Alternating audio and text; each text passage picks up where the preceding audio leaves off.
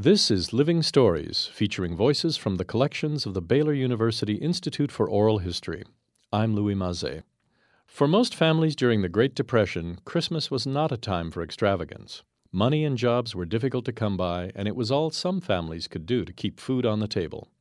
Retired Baylor physics professor Robert Packard remembers how hard times called for creativity. He describes a plan he came up with while visiting his cousins in the Temple area one Christmas during the Great Depression. Children looking forward to Santa's visit this year should not listen to the following.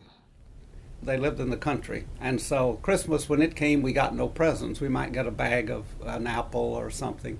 So I told my cousin, I said, why don't we kidnap Santa Claus? He's got all these gifts, and he bypasses us, but he brings us something.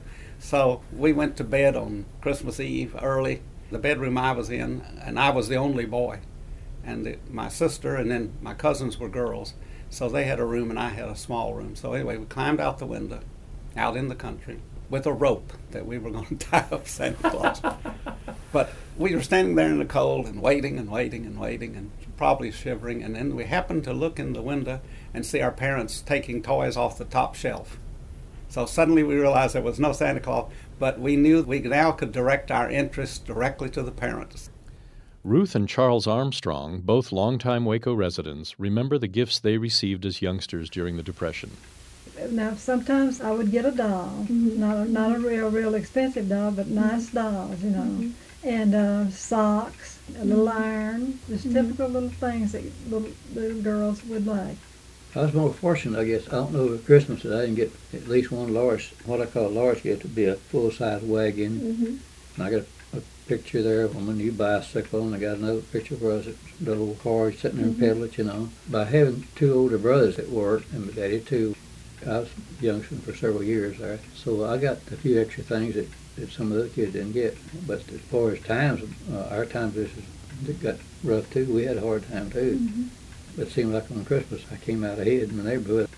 Mr. Armstrong describes the tradition of hanging a stocking everybody hung their socks up. We didn't have a fireplace, but we'd mm-hmm. hang them up wherever it was convenient, you know, right close to the tree after we started having a tree. Mm-hmm. Because we still put the gifts on the tree, but before we had a tree, we'd hang up near the stove, you know. Mm-hmm. And the bigger the sock, the better I get the biggest sock I could find, hang up there. And you'd always count on fireworks. There's always some firecrackers in uh-huh. there. Always apples and oranges in there.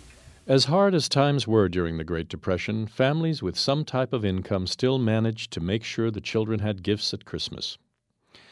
With the current economy and ever increasing commercialization of Christmas, it's helpful to look back and realize that children do not need heaps of presents to grow up with wonderful memories of Christmas. Living Stories is heard every Tuesday on 103.3 FM, Waco's NPR. For more information about this program or the Institute for Oral History, visit us at baylor.edu slash living stories.